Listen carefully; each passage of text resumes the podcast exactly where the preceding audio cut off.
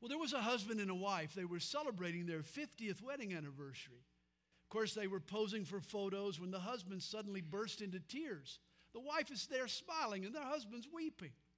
She turns and she asks him, she says, Honey, what's wrong? Why are you crying? Well, he answers her, he says, 50 years ago today, your dad stuck a shotgun in my back and said that if I didn't marry you, he'd see to it I'd spend the next 50 years in jail. It just dawned on me. If I hadn't taken heed, I'd be a free man tomorrow. It's funny. Well, in chapter 3 of Peter, Peter teaches us how to have a no regrets marriage. If you follow God's blueprint for marriage, then 50 years from now, you'll be glad you tied the knot. And it's girls first, by the way. Peter begins by addressing the wives, their boundaries, their behavior, and their beauty.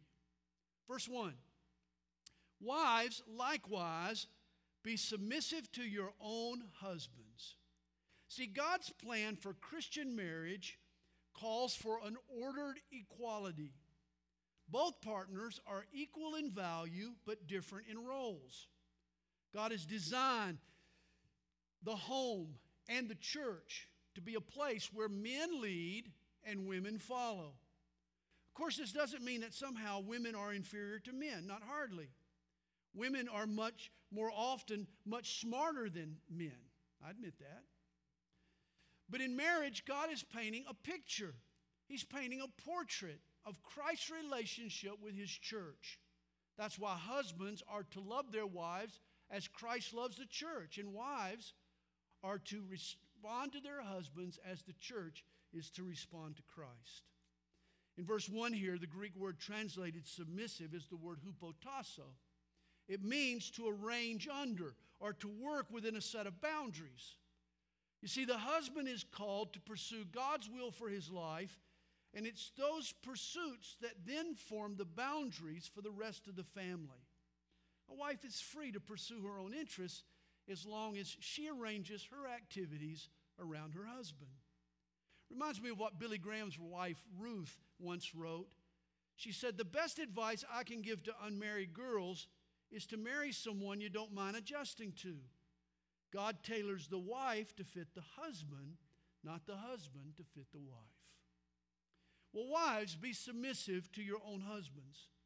That even if some do not obey the word, they without a word may be won by the conduct of their wives. Now realize when the gospel was first preached, there were no Christian marriages because there were no Christians. Not yet. Invariably, some folks became followers of Jesus while their spouses did not. And this put a tremendous strain on a marriage. Imagine a lady coming to know Christ, her whole world changes.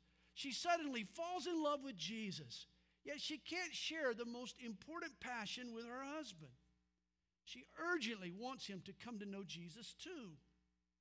Now, these desperate housewives, they were prone to witness to their man constantly. They would put tracts in his lunchbox. And they would write Bible verses on little slips of paper and put them in his underwear drawer.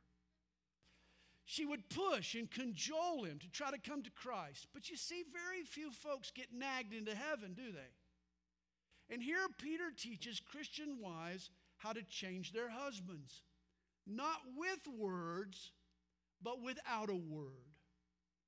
See, a Christian influences their spouse not by badgering or by manipulating, but by godly, loving, winsome conduct. Peter says, You change a spouse when they observe your chaste conduct accompanied by fear. Chaste means purity. You change a spouse not by meddling, but by modeling grace and godliness and goodness. It was in 1805 that a missionary from the Boston Missionary Society preached to the Indians of upstate New York. After the man's message, Chief Red Jacket told him, he said, Well, We'll wait a while and see what effect your preaching has had upon your own people. If we find it does them good, makes them honest, and less inclined to cheat Indians, we will then consider again what you've said. I like that. And ladies, that may just be the approach old Chief Stubbornheart, the one you live with, is taking towards your newfound faith. When he sees the gospel change your life, then maybe he'll pay attention to what it can do for him. Well, verse 3 says, Do not let your adornment be merely outward, arranging the hair, wearing gold, or putting on fine apparel. Rather, let it be the hidden person of the heart with the incorruptible beauty of a gentle and quiet spirit, which is very precious in the sight of God. Now, I don't believe that Peter is saying that a woman can't style her hair or sport jewelry or wear fashionable clothes. For if I have learned anything about being married, it's this women love to accessorize. There is a funny quote from the movie Steel Magnolias. The only thing that sets women apart from the animals is our ability to accessorize.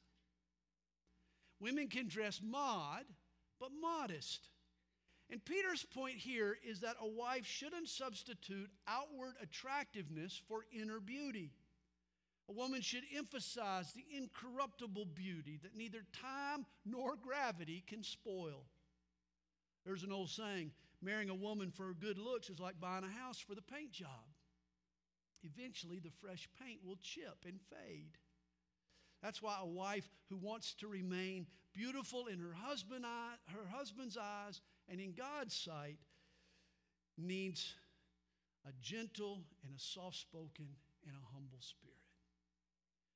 And then he says in verse 5 For in this manner, in former times, the holy women who trusted in God also adorned themselves, being submissive to their own husbands, as Sarah obeyed Abraham calling him Lord, whose daughters you are if you do good and are not afraid with any terror.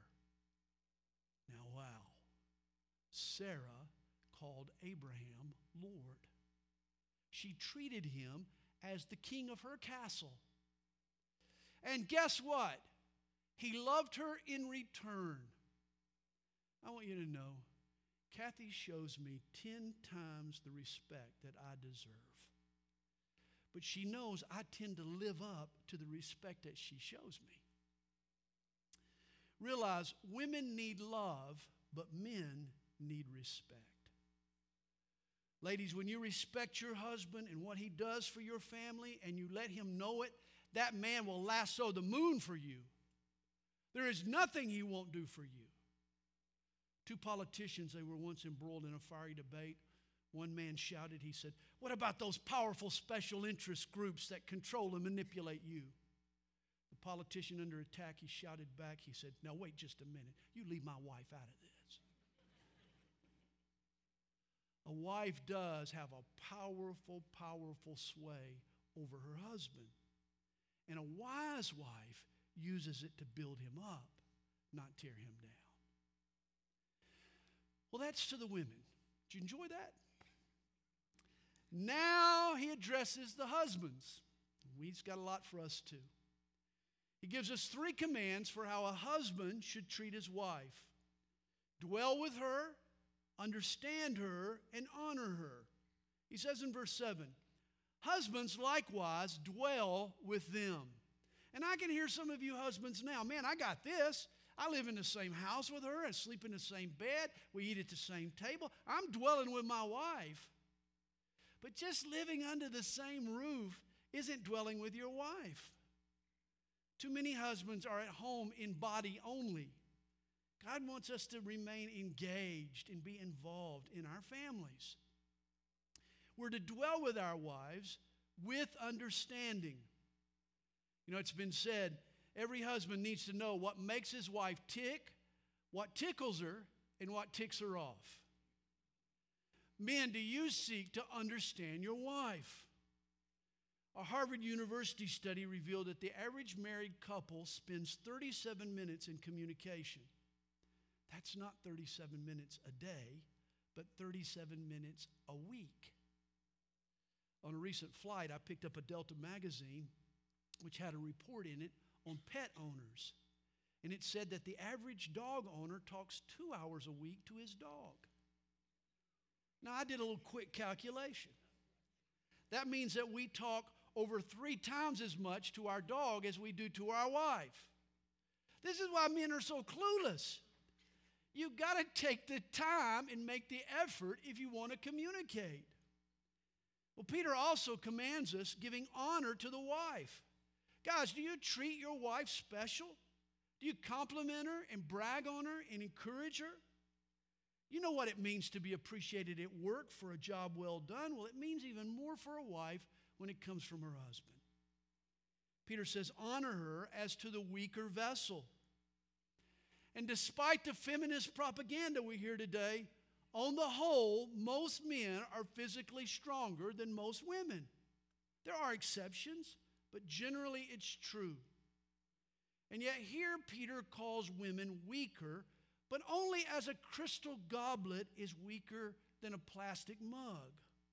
You see, the mug is durable and rugged, it's stronger, it's easier to knock around, but that crystal's finery and delicacy makes it much more valuable. That's how we should treat our wives. A wife brings a tenderness to the family that men lack. Peter is telling us to honor our wives for her sensitivity.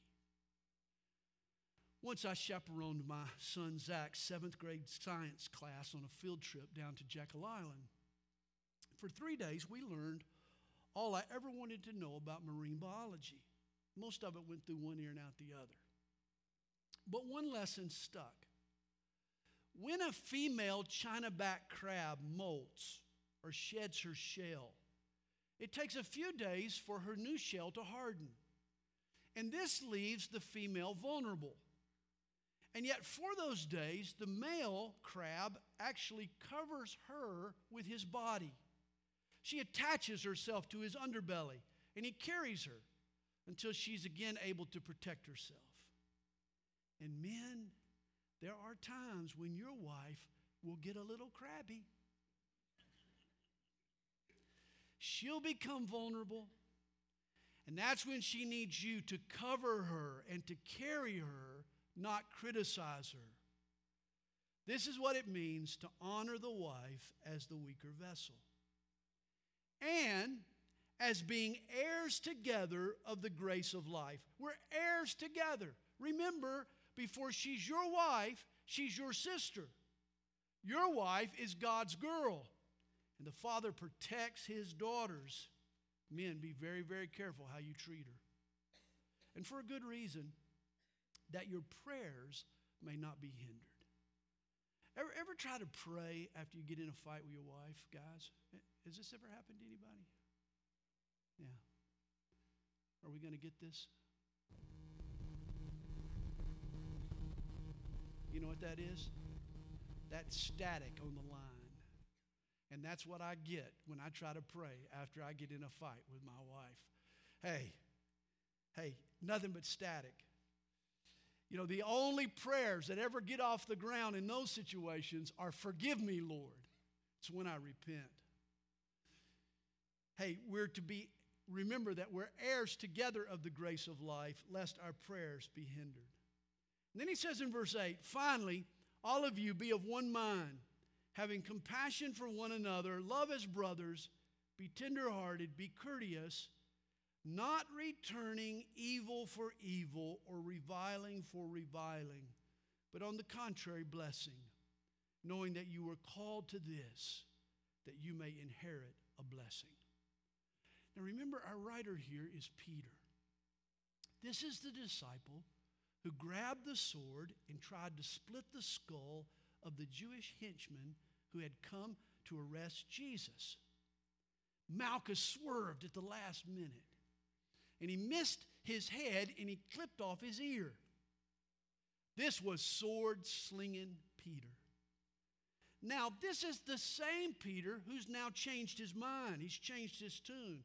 For he says, Don't return evil for evil, but bless those who revile you. See, Peter had learned a new way of dealing with injustice. I'm sure it started there with Malchus. Jesus, you remember, he picked up the severed ear out of the dirt, must have blown it off, wiped it off, and then he miraculously reattached it to Malchus's head. He returned good for evil, blessing for cursing. And shouldn't his followers do the same? In the coming days, Peter would see Jesus take all the hate that this world could muster and yet retaliate with love. And in doing so, he won our forgiveness. Peter had always wanted to follow Jesus.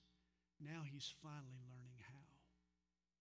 And so he says in verse 10 For he who would love life and see good days, let him refrain his tongue from evil and his lips from speaking deceit. Let him turn away from evil and do good. Let him seek peace and pursue it. For the eyes of the Lord are on the righteous, and his ears are open to their prayers. Did you know God's ears are open to your prayers? But the face of the Lord is against those who do evil. I read where the average American office worker receives 121 emails a day. 121 emails. Yet, can you imagine God's inbox? How many prayers does he receive? Yet his eyes are on the righteous and his ears are open to the prayers of those who follow him. Verse 13, and who is he who will harm you if you become followers of what is good? But even if you should suffer for righteousness' sake, you are blessed. And do not be afraid of their threats, nor be troubled.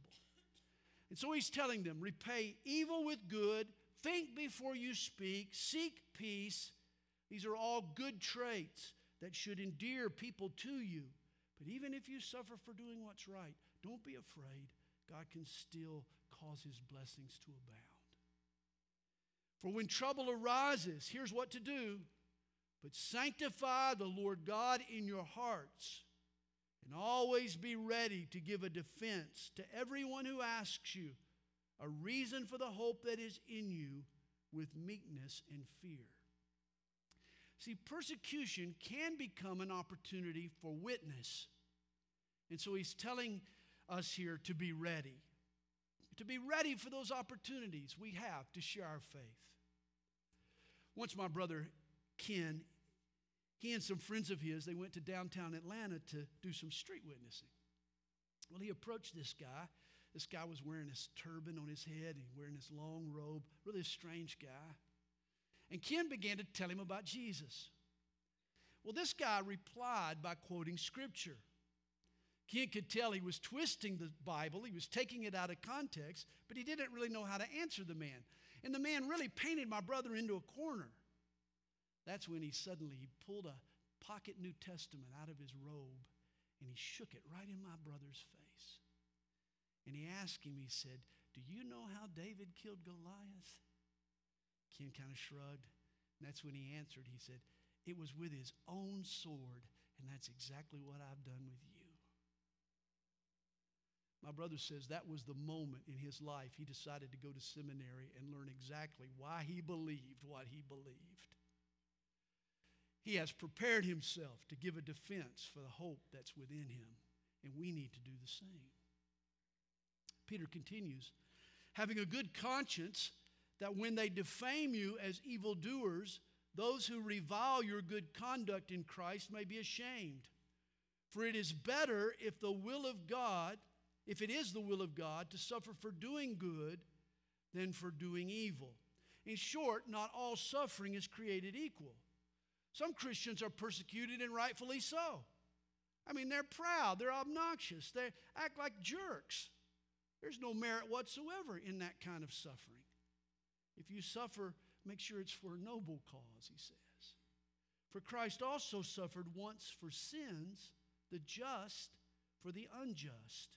Jesus suffered to atone for our sin. He died in our place once and for all, the just for the unjust. Jesus died that he might bring us to God, being put to death in the flesh but made alive by the Spirit, by whom also he went and preached to the spirits in prison who formerly were disobedient, when once the divine long suffering waited in the days of Noah while the ark was being prepared. Now recall, there was 120 years of divine long suffering before the global flood, before God's judgment came upon man. Noah worked and warned for 12 decades. Don't ever say God isn't patient. He wants people to repent. In Ephesians 4, we're told that after Jesus died on the cross, his spirit descended to Hades. Not to hellfire per se, but to Abraham's bosom. Jesus spoke of Hades in Luke chapter 16. It was the Old Testament home of the believing dead. Hades was like a duplex. One side of the place was a comfort for believers. Jesus called it paradise. He said to the thief on the cross, Today you'll be with me in paradise. The other side of Hades was a place of torment for unbelievers. And it was in Hades that Jesus preached during those three days between his death and resurrection of God's grace and of his own work on the cross. To the Old Testament saints who had believed in advance of God's promise, Jesus' sermon was a validation that God had sent his atoning sacrifice, and that was him. To the disobedient spirits in torment who had rejected God's promise, his sermon validated their just punishment. Well, Peter continues to speak about this time of the flood.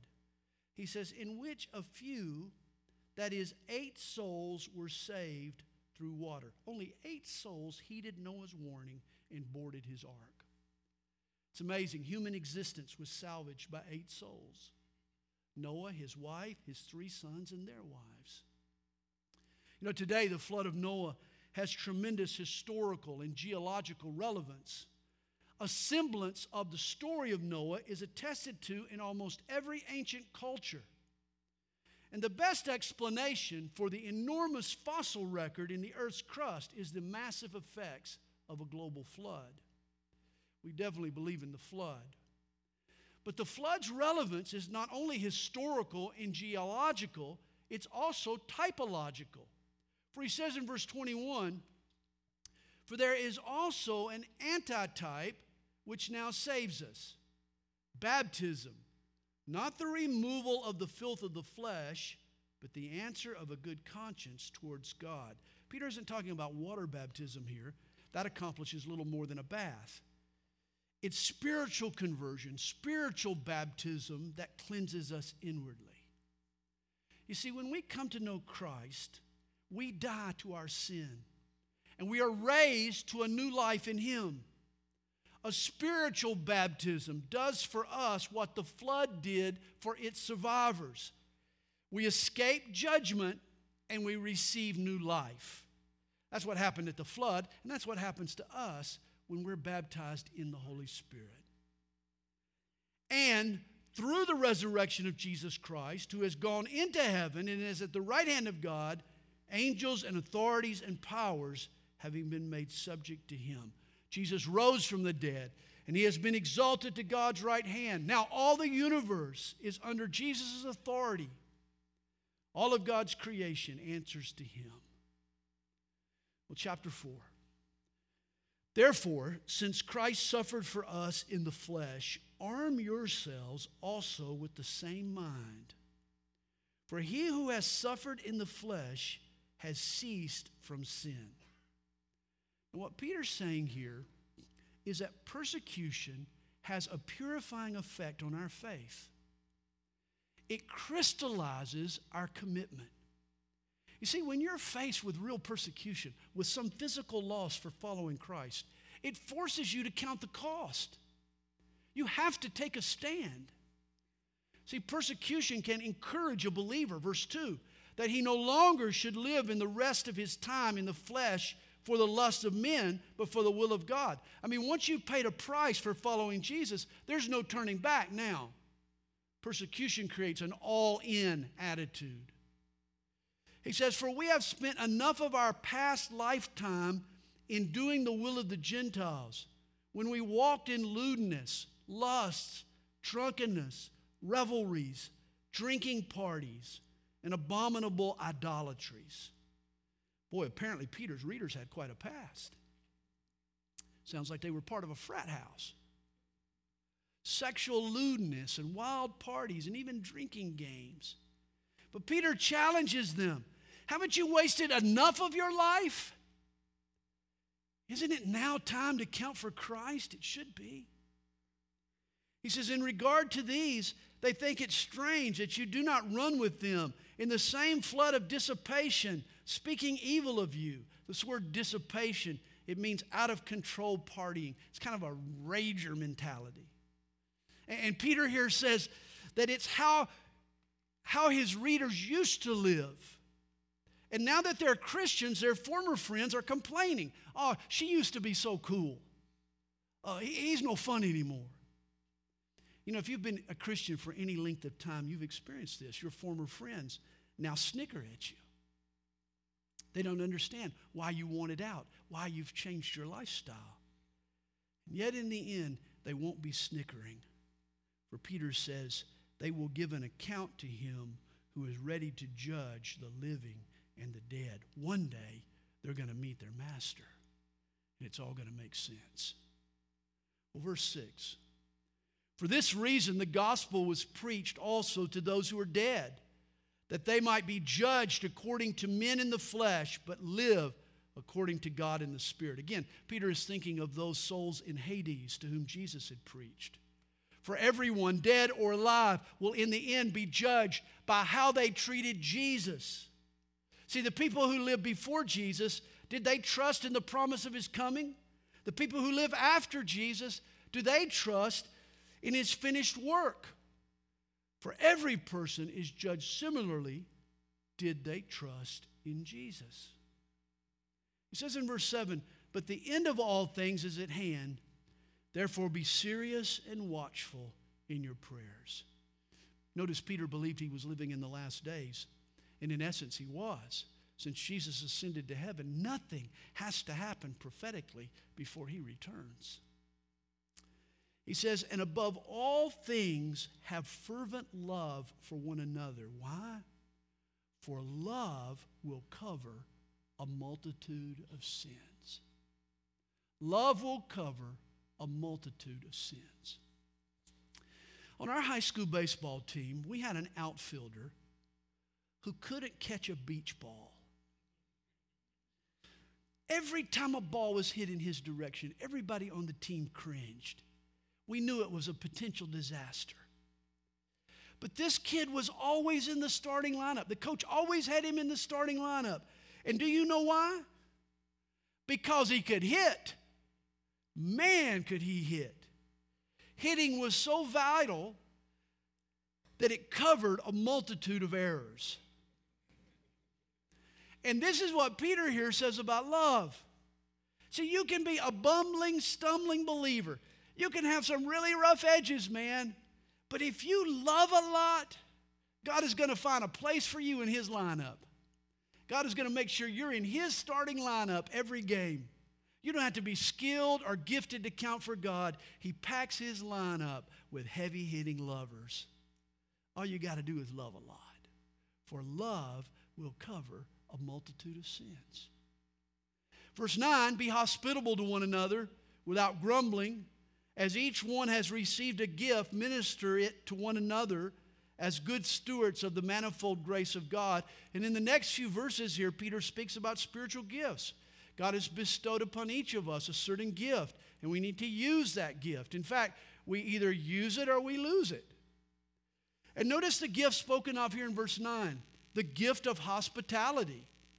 You know, some folks have a knack, a supernatural knack for making people feel welcome and loved and wanted. God has worked many a miracle through the gift of hospitality.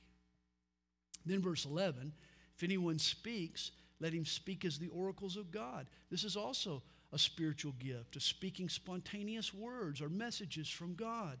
This gift is called prophecy. If you have it, then you need to speak only when God tells you to. We need God's word, not more opinions. And then there's also the gift of ministry or service. For if anyone ministers, let him do it with the ability which God supplies, that in all things God may be glorified through Jesus Christ, to whom belong the glory and the dominion forever and ever. Amen. Verse 12. Beloved, do not think it strange concerning the fiery trial which is to try you, as though some strange thing happened to you. Guys, we can't be surprised by persecution. If the world nailed Jesus to a tree, don't expect it to roll out the red carpet for you and me. Don't consider it strange when it comes. He's telling us here it's time to warm up to the idea of fiery trials. He's warning us. And we should be able to rejoice to the extent that you partake of Christ's sufferings, that when his glory is revealed, you may also be glad with exceeding joy. Christians who are asked to share in Christ's sufferings, his momentary sufferings, will also share in his eternal glory. We may suffer today, but we will rejoice forever. He says, If you are reproached for the name of Christ, blessed are you. For the Spirit of glory and of God rests upon you. On their part, he is blasphemed, but on your part, he is glorified. Now, now, you see, you and I live at a time and in a place where following Jesus is relatively easy. We live in America. But you need to understand that could change overnight. Where being a Christian means drawing fire and being treated unfairly and suffering for Christ's sake. This is why we have to beware. Don't think it's strange when the fiery trial comes upon you. He says, verse 15, but let none of you suffer as a murderer, a thief, an evildoer, or as a busybody in other people's matters. Yet if anyone suffers as a Christian, let him not be ashamed, but let him glorify God in this matter. Again, if you suffer as a believer, you glorify God. But if you're ridiculed for doing evil or sticking your nose in other people's business, then just shame on you. You're bringing shame to his name. He says, For the time has come for judgment to begin at the house of God. That's, a, that's a, something to think about. It's time for judgment to come to the house of God. You know, I would think one of the biggest obstacles to the evangelization of this world is the selfishness and hypocrisy in the church. Guys, we can't draw people out of darkness if we're asleep in the light. This is why God's judgment should start with God's people. He says, and if it begins with us first, what will be the end of those who do not obey the gospel of God? In other words, if God isn't squeamish about disciplining his own kids, don't think for a second he's not going to hammer this wicked world. God is a loving Savior, but he is also a righteous judge. Verse 18 For now, if the righteous one is scarcely saved, where will the ungodly and the sinner appear? You see what he's saying? If Christians limp into heaven with a poor witness, where does that leave the unbelievers? Oh, we owe it to this world to shine brightly for Jesus' sake. Therefore, let those who suffer according to the will of God commit their souls to Him in doing good as to a faithful Creator. Again, it's possible to suffer according to the will of God. Notice that. Some Christians think that all suffering is a sign that you've missed God's will. Not so. Following God often brings persecution, it brings suffering. You know, follow God, and two things are sure to happen. Number one, you're going to get into some trouble. It's true. You follow God, and you'll get into some trouble on this earth. But second, you'll also see the hand of a faithful Creator. Well, chapter 5 begins. The elders who are among you, I exhort, I who am a fellow elder. Now, notice Peter classifies himself here a fellow elder. And this is why it's preposterous for Roman Catholicism to label Peter as the first pope. Peter never exalted himself above a fellow elder. And as a witness of the sufferings of Christ, though Peter followed at a distance, he was there when Jesus was tried and scourged and nailed to the cross. He was an eyewitness of Jesus' sufferings. And he was also a partaker of the glory that will be revealed. Remember, Peter saw Jesus' sufferings and his glory. In Matthew 17, along with James and John, it was Peter who was taken to the top of Mount Hermon. where Jesus was transfigured before them. His face shone like the sun, and his clothes became as white as light. Jesus' humility was peeled back, and the glory, the disciples got a glimpse of Jesus' glory. And these experiences, witnessing both Jesus' sufferings and his glory, are what humbled Peter. He wasn't first among the elders, he was a fellow elder and a witness. And Peter encourages his fellow elders shepherd the flock of God which is among you. You know, the word pastor means shepherd. And like a shepherd, a pastor's job is to tend and mend, to feed and to lead.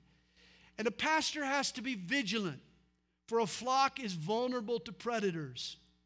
Pastors are also to serve as overseers. A pastor or an elder, he oversees, he sees the big picture, he thinks ahead, he looks out for God's people, physically and spiritually. He should be several steps ahead of the rest of the flock. And he's to serve not by compulsion, but willingly. In other words, being an elder or pastor isn't a duty, it's a blessing and a privilege, and a man should do it cheerfully. And not for dishonest gain, but eagerly. Financial reward should never be the goal of a spiritual leader. Not as being lords over those entrusted to you, but being examples to the flock. An elder or a pastor shouldn't have to throw his weight around. He shouldn't pull rank on other people. He shouldn't lord it over people. He should lead by example and earn people's trust. Verse 4 And when the chief shepherd appears, you will receive the crown of glory that does not fade away. Elders and pastors are merely under shepherds. Jesus is the chief shepherd. And he promises a crown to leaders who serve with his interests at heart. Now he says, likewise, you younger people, submit yourselves to your elders.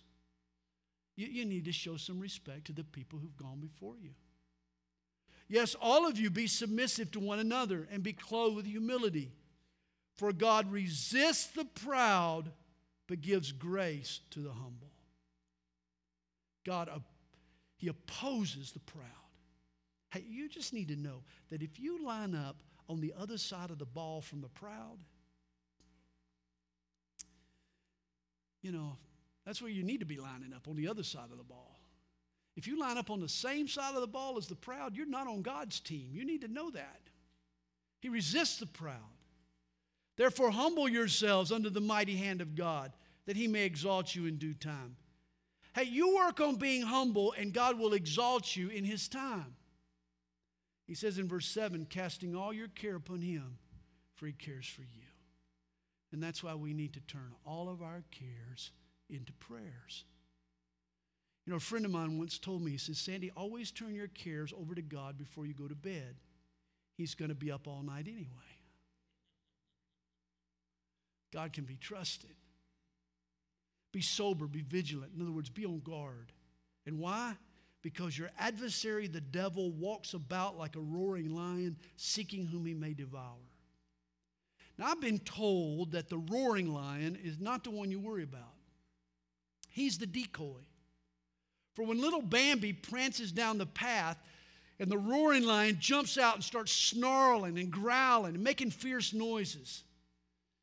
You need to know that that's all he can really do is roar. For the roaring lion is the old, toothless lion. He still remembers how to look menacing, but he's as harmless as a kitty cat. And yet the roaring lion strikes fear in Bambi's heart. And so she spins around and she flees in the opposite direction, right into the jaws of the young lions waiting for the kill. You see, Satan is the roaring lion. He's the toothless one. Jesus declawed him on the cross. Now, the, through the power of Jesus, Satan is as harmless as a kitty cat. The only way he can defeat you is through fear and intimidation. That's why we need to stand our ground and trust in Jesus. This leads to verse 9 resist him, steadfast in the faith. Don't run, resist. If you run and turn your back on Satan, you expose the part of your anatomy not protected. You remember Ephesians chapter 6 describes the whole armor of God? And there's protection for every part of the body except the back. This is why we should not back down, but be strong. James 4, verse 7 reads, Resist the devil, and he will flee from us. Muster a resistance, and Satan is forced to flee. And persevere in your faith, knowing that the same sufferings are experienced by your brotherhood in the world. We're never alone in suffering for Christ. There are Christians all over the world today who are enduring persecution. We should pray for them. Verse 10 But may the God of all grace, who called us to his eternal glory by Christ Jesus, after you have suffered a while, and of course, compared to forever, it's just a little while, perfect, establish, strengthen, and settle you. In Christ, the best is always yet to come. For to him be the glory and the dominion forever and ever. Amen. Now, to close here, Peter makes a few personal remarks. He says, By Silvanus, that is Silas, our faithful brother, as I consider him, I have written to you briefly. Recall, Silas was Paul's sidekick on his second and third missionary journeys. Apparently, at this time, he was with Peter. And he possibly penned this letter that Peter dictated. By Silvanus, Peter wrote, exhorting and testifying that this is the true grace of God in which you stand. Now, she who is in Babylon, elect together with you, greets you. It's possible that Peter wrote this letter from the city of Babylon on the Euphrates River, and yet there's no record or tradition of him ever making it that far east. I think a better interpretation here is that he wrote from spiritual Babylon, from the capital of idolatry and paganism, which was the city of Rome. And the church at Rome sends its greetings. And so does Mark, my son. Notice Peter had the same kind of relationship with Mark that Paul had with Timothy. Mark was Peter's young protege, his son in the faith. In fact, the early church fathers, Irenaeus and Eusebius, tell us that Mark's gospel was in reality the reflections of Peter recorded by his disciple Mark. Peter ends Greet one another with a kiss of love. Notice not a lustful, erotic kiss, not a hypocritical Judas kiss. No, a holy kiss, a kiss of love. Make your greeting, whether it be a handshake or a fist bump or a kiss, make it sincere and pure. And when we greet one another, we shouldn't shy away from physical touch.